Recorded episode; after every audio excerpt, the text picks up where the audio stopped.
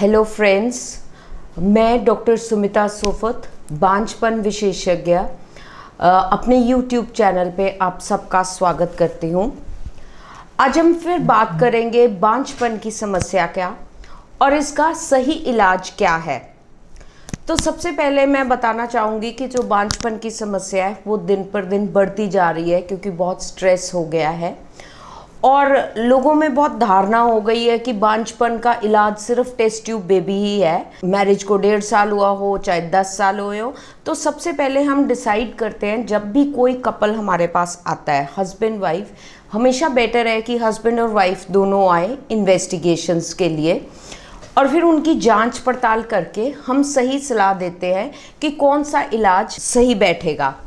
तो सबसे पहले हम शुरू करेंगे कि टेस्ट ट्यूब बेबी क्या होता है और किन मरीजों में टेस्ट ट्यूब बेबी किया जाता है और टेस्ट ट्यूब बेबी की तकनीक में क्या नई चीज़ें आ गई हैं, जिससे कि हम कामयाबी दर बढ़ा सकते हैं। तो जो टेस्ट ट्यूब बेबी होता है, सबसे पहले तो उन केसेस में इंडिकेटेड होता है जिन महिलाओं की ट्यूबें बंद है और वो ट्यूब जो है खुल नहीं सकती। उनकी ट्यूब्स डैमेज हो गई हैं, ट्यूबों में पानी भरा हुआ है, पस भरा हुआ है।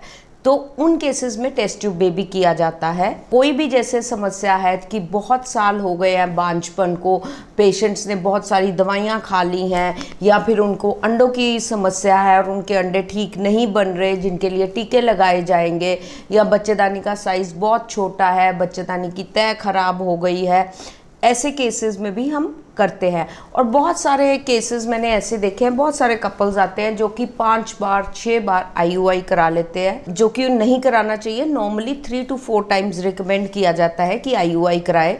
उन केसेस में भी जब वो फेल हो जाता है तो आई की टेक्निक जो है की जाती है। कई कपल्स ऐसे जोड़े होते हैं जिनमें कि पेशेंट्स कहते हैं कि हमारी तो कोई सब टेस्ट नॉर्मल आए हैं, पर फिर भी जो है बच्चा नहीं हो रहा। तो ऐसे केसेस में भी टेस्ट ट्यूब बेबी इंडिकेटेड होता है। अब ये जिसको हम टेस्ट ट्यूब बेबी और परख नली शिशु कहते हैं, इसमें बहुत सारी तरक्की हो गई है, जिसके कारण जो है इसका कामयाबी दर हम बढ़ा सकते हैं। अगर हम कहें कि हमने सिंपल एक प्लेन टेस्ट ट्यूब बेबी करना है, जिसमें कि एक लेडी के अंडे बनाए जाते हैं, जब वो अंडे बन जाते हैं, टीके लगा के तो अल्ट्रासाउंड के ज़रिए वो अंडे निकाले जाते हैं। फिर लेबॉर्ट्री में भ्रूण तैयार करके रखा जाता है। ये एक सिंपल टेस्ट ट्यूब बेबी का प्रोसीजर है, जिसमें कि कामयाबी दर हम कहते हैं 15 से 20 परसेंट ही है। पर आज की डेट में हम इस कामयाबी दर को कैसे बढ़ा सकते हैं? आज के इस टॉक शो में मैं आपको अपनी लेबॉर्ट्री में प्रोसीजर दिखाऊँगी, आपको अपनी लेबॉर्ट्री के बारे में बताऊँगी, ताकि सारे जो बांझपन से पीड़ित कपल्स हैं, जो इस को सुन रहे हैं, उनको पता लगे कि टेस्ट ट्यूब बेबी और बाकी तकनीकों में क्या अंतर है। अभी मैं सिर्फ़ आपको प्रोसीजर्स के नाम बताऊँगी। इसके बाद हम जब लैब में जाएँगे अपनी लेबॉर्ट्री में तो मैं आपको दिखाऊँगी कि हम वो प्रोसीजर्स कैसे करते हैं और वो कामयाबी दर कैसे बढ़ाया जा सकता है। जिसको कहते हैं हम इक्सी विधि, इमसी विधि, कासा। अभी आपको हम दिखाएँगे कि कासा विधि भी क्या होती है। Laser hatching, embryo monitoring system, blastocyst transfer, इन सब जो टेक्निक्स है आईवीएफ का कामयाबी दर काफ़ी ज़्यादा बढ़ाया जाता है। सत्तर प्रतिशत तक हम कह सकते हैं कि आईवीएफ का जो है, टेस्ट ट्यूब बेबी का कामयाबी दर बढ़ाया जाता है। क्योंकि आज की जो ये समस्या है, बहुत ज़्यादा बढ़ गई है बांझपन की समस्या। मुझे ऑलमोस्ट 26 ईयर्स हो गए हैं कि मैं ये बांझपन की समस्या का इलाज कर रही हूँ। उस टाइम पे लोगों ने टेस्ट ट्यूब बेबी के बारे में सुना भी नहीं था और बांझपन की जो समस्या थी बहुत कम थी। पर अब बहुत सारे जोड़े हैं जो बांझपन की समस्या से ग्रस्त हो रहे हैं और पेशेंट में भी बहुत अवेयरनेस आ गई है कि क्या है टेस्ट ट्यूब बेबी हम इसको क्या मतलब निकालेंगे और इसका कामयाबी दर कैसे बढ़ाया जाता है। तो ये बात हो गई कि टेस्ट ट्यूब बेबी हम जो लेडीज़ की उम्र ज़्यादा हो गई है, जिनकी ट्यूबें बंद है बच्चेदानी की समस्या है अंडेदानी की समस्या है आईयूआई फेल हो गया या कोई रीज़न नहीं निकला, उनमें हम टेस्ट ट्यूब बेबी करते हैं टेक्निक और फिर उसके बाद हम बात करेंगे इक्सी विधि की, जैसे बहुत सारे कपल्स हैं जिनमें हस्बैंड्स में प्रॉब्लम आई है। अब एक बात है कि जब मेरे पास हमेशा कपल आता है, उसके पास बहुत सारे टेस्ट कराए होते हैं। पेशेंट कहता है, जी, मैंने तो सीमन टेस्ट कराया। मेरा सीमन बिल्कुल ठीक है या मेरे सीमन में थोड़ी सी कमी है, पर हमें जब तक हम इसकी वीर्य की डिटेल जाँच नहीं करेंगे तो हमें नहीं पता लग सकता। हर टेक्निक का सक्सेस रेट जो है, वो डिपेंड करता है कि आप जड़ तक जाए बीमारी की, उसकी प्रॉपर वो देखें कि क्या है समस्या। क्योंकि खाली एक सीमन काउंट से नहीं होता।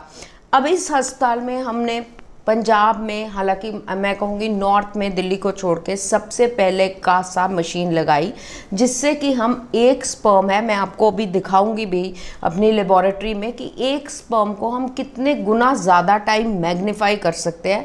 हमें ये पता लगता है कि वो जो शुक्राणु है, बच्चा बनाने के काबिल है कि नहीं। सो so, ये मैं आपको बताना चाहती हूँ कि क्या इम्पोर्टेंस है एक बांझपन सेंटर में जो कि इतने सालों से चल रहा है कि एक सीमन एनालिसिस से खाली हम एक स्पर्म काउट नहीं देखते। हमें ये पता लगता है कि वो शुक्राणु बच्चा पैदा करने के काबिल है कि नहीं है। सो so, यही चीज़ें हैं जो ट्रीटमेंट का कामयाबी दर बढ़ाते हैं। तो नील शुक्राणु के मरीज़ भी जो है जिनकी बिल्कुल एजोस्पर्मिया हो गया है, वो भी आज की डेट में अपने संतान सुख की प्राप्ति कर सकते हैं। बहुत सारी नई मशीन्स हैं जिनसे हार्मोनल एसेस किए जाते हैं। हमें पता लग जाता है कि जो गोलियाँ हैं, जिनको हम टेस्टिस कहते हैं मेडिकल लैंग्वेज में स्पर्म्स बन रहे हैं कि नहीं बन रहे? और अगर बन रहे हैं तो वो एक स्पर्म भी निकाल के एक एग से मिलन करके इक्सी विधि के द्वारा भ्रूण बनाया जाता है। और अगर किसी पेशेंट के स्पर्म्स बन ही नहीं रहे मेल के तो उसके हार्मोन्स के द्वारा स्पर्म बना के फिर इसी विधि से बेबी कर सकते हैं। तो बहुत सारे कपल्स ऐसे होते हैं जो कि बहुत कम टाइम हुआ होता है शादी को, और उनकी ट्यूब्स में प्रॉब्लम आ जाती है। जब वो एच कराते हैं तो पता लगता है कि ट्यूब्स ब्लॉक्ड है। तो जो ट्यूब कॉर्नुअल एंड पे ब्लॉक्ड है बिल्कुल जहाँ से ट्यूब यूट्रस के साथ लगी होती है अगर उस एरिया से ब्लॉक्ड है तो वो बिना चीर फाड़ के बिना किसी कट टांके के हिस्टेरोस्कोपिक ट्यूबल कैनुलेशन के द्वारा भी खोली जाती है। पर ये एक डॉक्टर ही डिसाइड करता है कि ये खुलेगी ट्यूब कि नहीं खुल सकती। सो so, कहने का मतलब ये है कि हर पेशेंट को एकदम टेस्ट ट्यूब बेबी की ज़रूरत नहीं पड़ती। और भी बहुत सारी टेक्निक्स है। सिंपल आईयूआई टेक्निक है, जिसमें अगर किसी पेशेंट के स्पर्म्स में हल्की फुल्की कमी है तो वो आईयूआई टेक्निक से भी प्रेग्नेंट हो सकता है। पर अगर एज ज़्यादा हो गई है, बांझपन की समस्या ज़्यादा हो गई है माहवारी की समस्या है, या बंद हो गई है माहवारी या बच्चेदानी का साइज़ छोटा है तो डेफिनेटली बढ़िया से बढ़िया बेहतरीन इलाज कराना बहुत ज़रूरी है। सो so, ये था I V F ICSI laser hatching blastocyst culture embryo monitoring के बारे में। आइए अब हम चलते हैं अपनी लेबॉर्ट्री में और मैं आपको दिखाऊँगी कि सारे कैसे प्रोसीजर्स किए जाते हैं और हम कैसे इनका कामयाबी दर बढ़ा सकते हैं। क्योंकि हर टॉक में आप सुनते हो कि हम इक्सी करते हैं लेज़र हैचिंग करते हैं, पर पेशेंट को ये पता होना चाहिए कि वो जब किसी भी आईवीएफ सेंटर में जा रहे हैं तो उनका क्या ट्रीटमेंट हो रहा है। क्योंकि बहुत सारे सेंटर्स हैं और पेशेंट हर सेंटर में जाके कहता है, मुझे आईवीएफ कराना है। पर आईवीएफ में भी पेशेंट को ये ज़रूर पता होना चाहिए कि जो सक्सेस रेट है, वो आईवीएफ में कैसे हम बढ़ा सकते हैं? और ये हर सेंटर में फैसिलिटीज़ जो है, नहीं अवेलेबल सिर्फ़ जो बहुत अच्छे सेंटर्स हैं, जो पुराने सेंटर्स हैं, जो बहुत सालों से काम कर रहे हैं डेफिनेटली उन सेंटर्स में वो फैसिलिटीज़ अवेलेबल है और पेशेंट्स को ये बातें ज़रूर पूछनी चाहिए। जैसे अब एक कपल है, उसका आपको मैं सिंपल एग्जांपल देती हूँ। उसका हमने आईवीएफ किया, उसके एग्स निकाले, भ्रूण बनाया। अभी उसका आईवीएफ अगर फेल हो गया अगर उस सेंटर में एम्ब्रियो फ्रीजिंग की फैसिलिटी नहीं होगी तो पेशेंट को सारा कुछ ज़ीरो से स्टार्ट करना पड़ेगा। पर अगर हम उसके बचे हुए भ्रूण संभाल के रख सकते हैं, जिसको हम फ्रीजिंग टेक्निक कहते हैं, जिसके लिए स्पेशल मीडिया आता है स्पेशल क्रायोकैंस आते हैं तो अगर हम उस चीज़ पे करें तो पेशेंट का जो है नेक्स्ट साइकिल में ना पेशेंट को इंजेक्शंस लगेंगे, जो फाइनेंशियल बर्डन है, वो भी पेशेंट का काफ़ी कम हो सकता है। तो अब हम चलते हैं अपनी लेबॉर्ट्री में और आपको दिखाते हैं कि ये प्रोसीजर कैसे किए जाते हैं।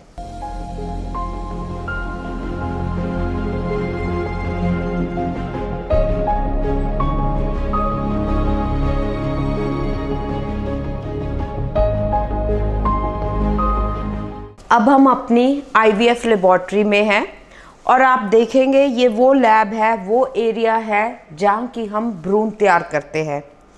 तो सबसे पहले मैं बताना चाहूँगी कि ये लेबॉर्ट्री की क्या खासियत है, जो कि आम लेबॉर्ट्रीज से बहुत डिफरेंट है, जिससे कि हम इसका जो भी प्रोसीजर कर रहे हैं, उसका कामयाबी दर कैसे बढ़ा सकते हैं। आप देख सकते हैं, ये एक मॉड्यूलर आईवीएफ लैब है। इसमें ऊपर छत पे जो है, सारे फिल्टर्स लगे हुए हैं, जो कि जितने भी पार्टिकल्स हैं, उनको ट्रैप कर लेते हैं और जो एयर है, वो बिल्कुल प्योर एयर होती है। कोई भी आईवीएफ की जो लेबोरेटरी है, उसमें सबसे इंपॉर्टेंट चीज़ है कि वो लेबोरेटरी में एयर जो है, बिल्कुल प्योर होनी चाहिए। सो ये एक मॉड्यूलर आईवीएफ लैब है, जो कि हमारी पंजाब में नॉर्थ में कह लो, दिल्ली को छोड़ के सबसे पहली मॉड्यूलर आईवीएफ लैब है। तो आप ये देखेंगे, ये जो है, जिसको हम कहते हैं ट्राइनोक्यूलर माइक्रोस्कोप, इसमें जो है भ्रूण वैज्ञानिक है, जो एग्स निकाले जाते हैं अल्ट्रासाउंड के ज़रिए, इस माइक्रोस्कोप के नीचे एग्स आइडेंटिफाई होते हैं, जो लेडी के हम अंडे निकालते हैं, वो इधर भ्रूण वैज्ञानिक बैठ के अंडे देख सकता है। आप अभी क्लिप में देख रहे हैं कि भ्रूण वैज्ञानिक जो है, वो कैसे फ्लूइड से एग्स ढूंढ रहा है। तो एक बार जब एग मिल जाता है तो दूसरा भ्रूण वैज्ञानिक यहाँ पे एग और स्पर्म का मिलन करता है। अब आप देख सकते हैं, ये हैं जो शुक्राणु, जो कि मशीन है कि एक शुक्राणु को, जो कि हमें नेकेड आई से नहीं नज़र आता, इसमें कितने टाइम्स वो मैग्नीफाई हो गया है, इससे हमें पता लग जाता है कि वो शुक्राणु बच्चा बना सकता है कि नहीं। ये जो मशीन है इक्सी मशीन है, इस मशीन से हम सबसे बढ़िया शुक्राणु जो बेबी बना सकता है, वो सिलेक्ट करते हैं। तो यही मैं आपको बताना चाह रही थी कि जब एक रूटीन सीमन एनालिसिस होता है, वहाँ इतनी बड़ी मशीन्स नहीं होती, वहाँ हमें सिर्फ़ यही पता लग सकता है पेशेंट को कि उसका काउंट कितना है मॉर्फोलॉजी की परसेंटेज कितनी है। पर जो डिटेल इन्वेस्टिगेशन है सीमन की, जिससे कि कामयाबी दर पता लगेगा, वो ये मशीन्स है जिनसे हम देख सकते हैं कि एक स्पर्म जो है, कितने हंड्रेड टाइम्स जो है मैग्नीफाई होके हमें नज़र आता है। सो so, इधर अब आप देख रहे होगे क्लिप में कि मेरा जो भ्रूण वैज्ञानिक है वो कैसे एक एग और एक स्पर्म का जो है मिलन करता है और भ्रूण बनाता है। सो so, ये मशीन के साथ जो है लेज़र मशीन जो है वो अटैच्ड है और उससे हम लेज़र हैचिंग करेंगे। अभी आप ये जो क्लिप देख रहे हैं, उसमें आप देखेंगे कि कैसे लेज़र के ज़रिए जो है भ्रूण की परत पतली करी जा रही है, ताकि जो भ्रूण है, वो लेडी के बच्चेदानी में चिपक जाए, ताकि जो सक्सेस रेट है, वो बढ़ जाए। अब आप देख रहे हैं कि ये ब्लास्टोसिस्ट है, यानी कि पाँचवें दिन वाला भ्रूण। अब ये लास्ट स्टेज है जिस पे ये एम्ब्रियो जो है ग्रो करता है। इसके बाद ये हैच हो जाता है, यानी कि फट जाता है ताकि वो बच्चेदानी में चिपक जाए।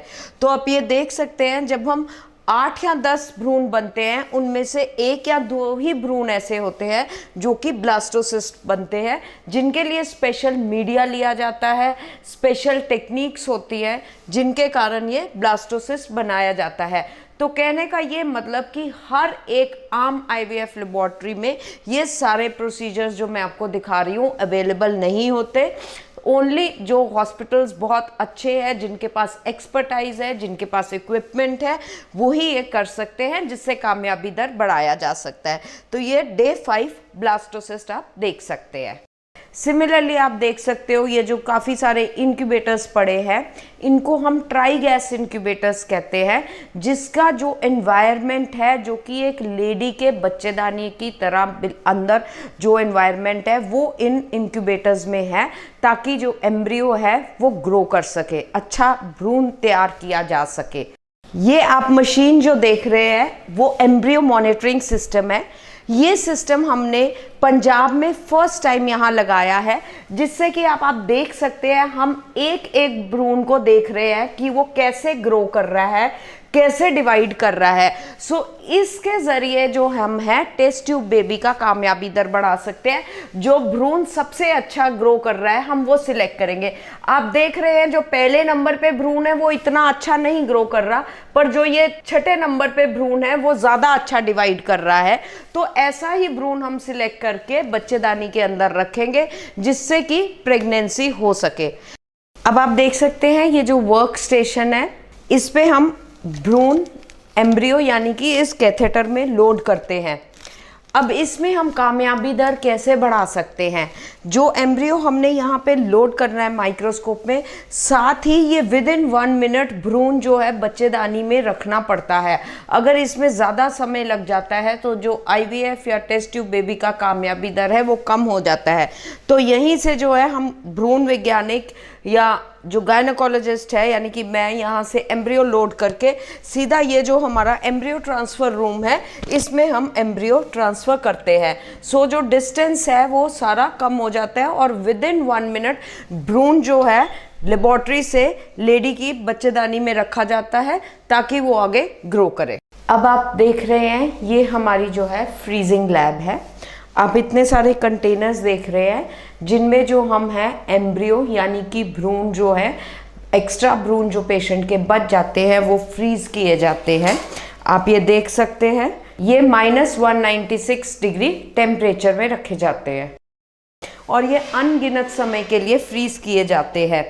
सो जिन हॉस्पिटल्स में फ्रीजिंग की फैसिलिटी है, मैंने जैसे कहा कि अगर किसी पेशेंट का भी एक्स्ट्रा एम्ब्रियो बन जाते हैं एक्स्ट्रा भ्रूण बन जाते हैं तो वो अनगिनत समय के लिए फ्रीज किए जाते हैं, ताकि जब भी चाहे बेबी अगर पेशेंट प्रेग्नेंट भी हो गया है फ़र्स्ट टाइम पे तो वो अपना सेकेंड बेबी ऐसे करवा सकता है, उसको सारा प्रोसीजर दोबारा कराने की ज़रूरत नहीं है। साथ ही आप देखेंगे कि यहाँ पे जो है सीमन भी है, जो वो फ्रीज है। कई हस्बैंड्स जो सैंपल्स नहीं दे सकते या जिनको प्रॉब्लम आती है, जो बाहर रहते हैं, जो आर्मी में है, वो अपना सीमन दे के जा सकते हैं और फिर ये सीमन जो है, अनगिनत समय के लिए भी फ्रीज किया जा सकता है। सो so, ये है फ्रीजिंग की फैसिलिटी जो हमारे हॉस्पिटल में अवेलेबल है, जिसका लाभ पेशेंट्स उठा सकते हैं। अब आप देख सकते हैं कि ये स्पेशल मशीन है, जिसको हम कासा मशीन कहते हैं। आपको देखने में तो ये बहुत सिंपल माइक्रोस्कोप लगेगा, पर ये जो एक स्पर्म है, उसको कितने टाइम मैग्नीफाई कर सकता है, आप इस मॉनिटर पे देख सकते हैं। और ये स्पर्म का जो है, बताएगा कि कौन सा स्पर्म ठीक प्रेगनेंसी कर सकता है कि नहीं। अभी आप यहाँ पे देख रहे हैं कि ये स्पर्म का पाथ दिखा रहा है पूरा। आप देख रहे हैं, ये जो ग्रीन कलर के आपको स्पर्म्स दिख रहे हैं, वो अच्छे स्पर्म्स हैं प्रेगनेंसी करने वाले। बाकी जो स्पर्म्स हैं वो प्रेगनेंसी नहीं कर पाएँगे। ये देखिए ये जो स्पर्म है इसका पाथ बिल्कुल सीधा है। ये सबसे बढ़िया स्पर्म है जो अच्छा मोटाइल स्पर्म है जो बेबी कर सकता है। सो so, कहने का मतलब कि सिंपल एक सीमन एनालिसिस से कि काउंट 70 मिलियन है 20 मिलियन है 10 मिलियन है उसका कोई फ़ायदा नहीं। जब तक हम ये नहीं देखेंगे कि कौन सा स्पर्म बेबी कर सकता है हम नहीं बता पाएँगे। कि जो सीमन है वो बेबी कर सकता है। स्पर्म काउंट कितना अच्छा ही नहीं मतलब कि उसमें जो शुक्राणु हैं बच्चा पैदा करने वाले शुक्राणु जो कितने हैं। सो so, ये जो मशीन है हमारे पंजाब में सबसे पहले फ़र्स्ट टाइम हमारे सेंटर में लगाई गई है। हम पिछले 26 साल से जो है सिर्फ़ यही काम कर रहे हैं। पंजाब का एक डेडिकेटेड आईवीएफ सेंटर था, जो कि हमने कभी सिर्फ़ बांझपन की समस्याओं का ही इलाज किया है। सो अंत में मैं एक यही बात बोलना चाहूँगी कि एक निसंतान जोड़े को सही डॉक्टर के पास सही इलाज करा लेना चाहिए। जितनी मेंटल स्ट्रेस है, उससे तनाव से दूर रहना चाहिए। और साथ ही साथ एक अच्छे डॉक्टर की सिलेक्शन करनी चाहिए। उनको देखना चाहिए, उनको पता होना चाहिए कि प्लेन आईवीएफ और आईवीएफ के कामयाबी दर में कितना अंतर है, हम कैसे बढ़ा सकते हैं। क्या मशीन्स है जिनके कारण हम ज़्यादा सक्सेस रेट पेशेंट को दे सकते हैं।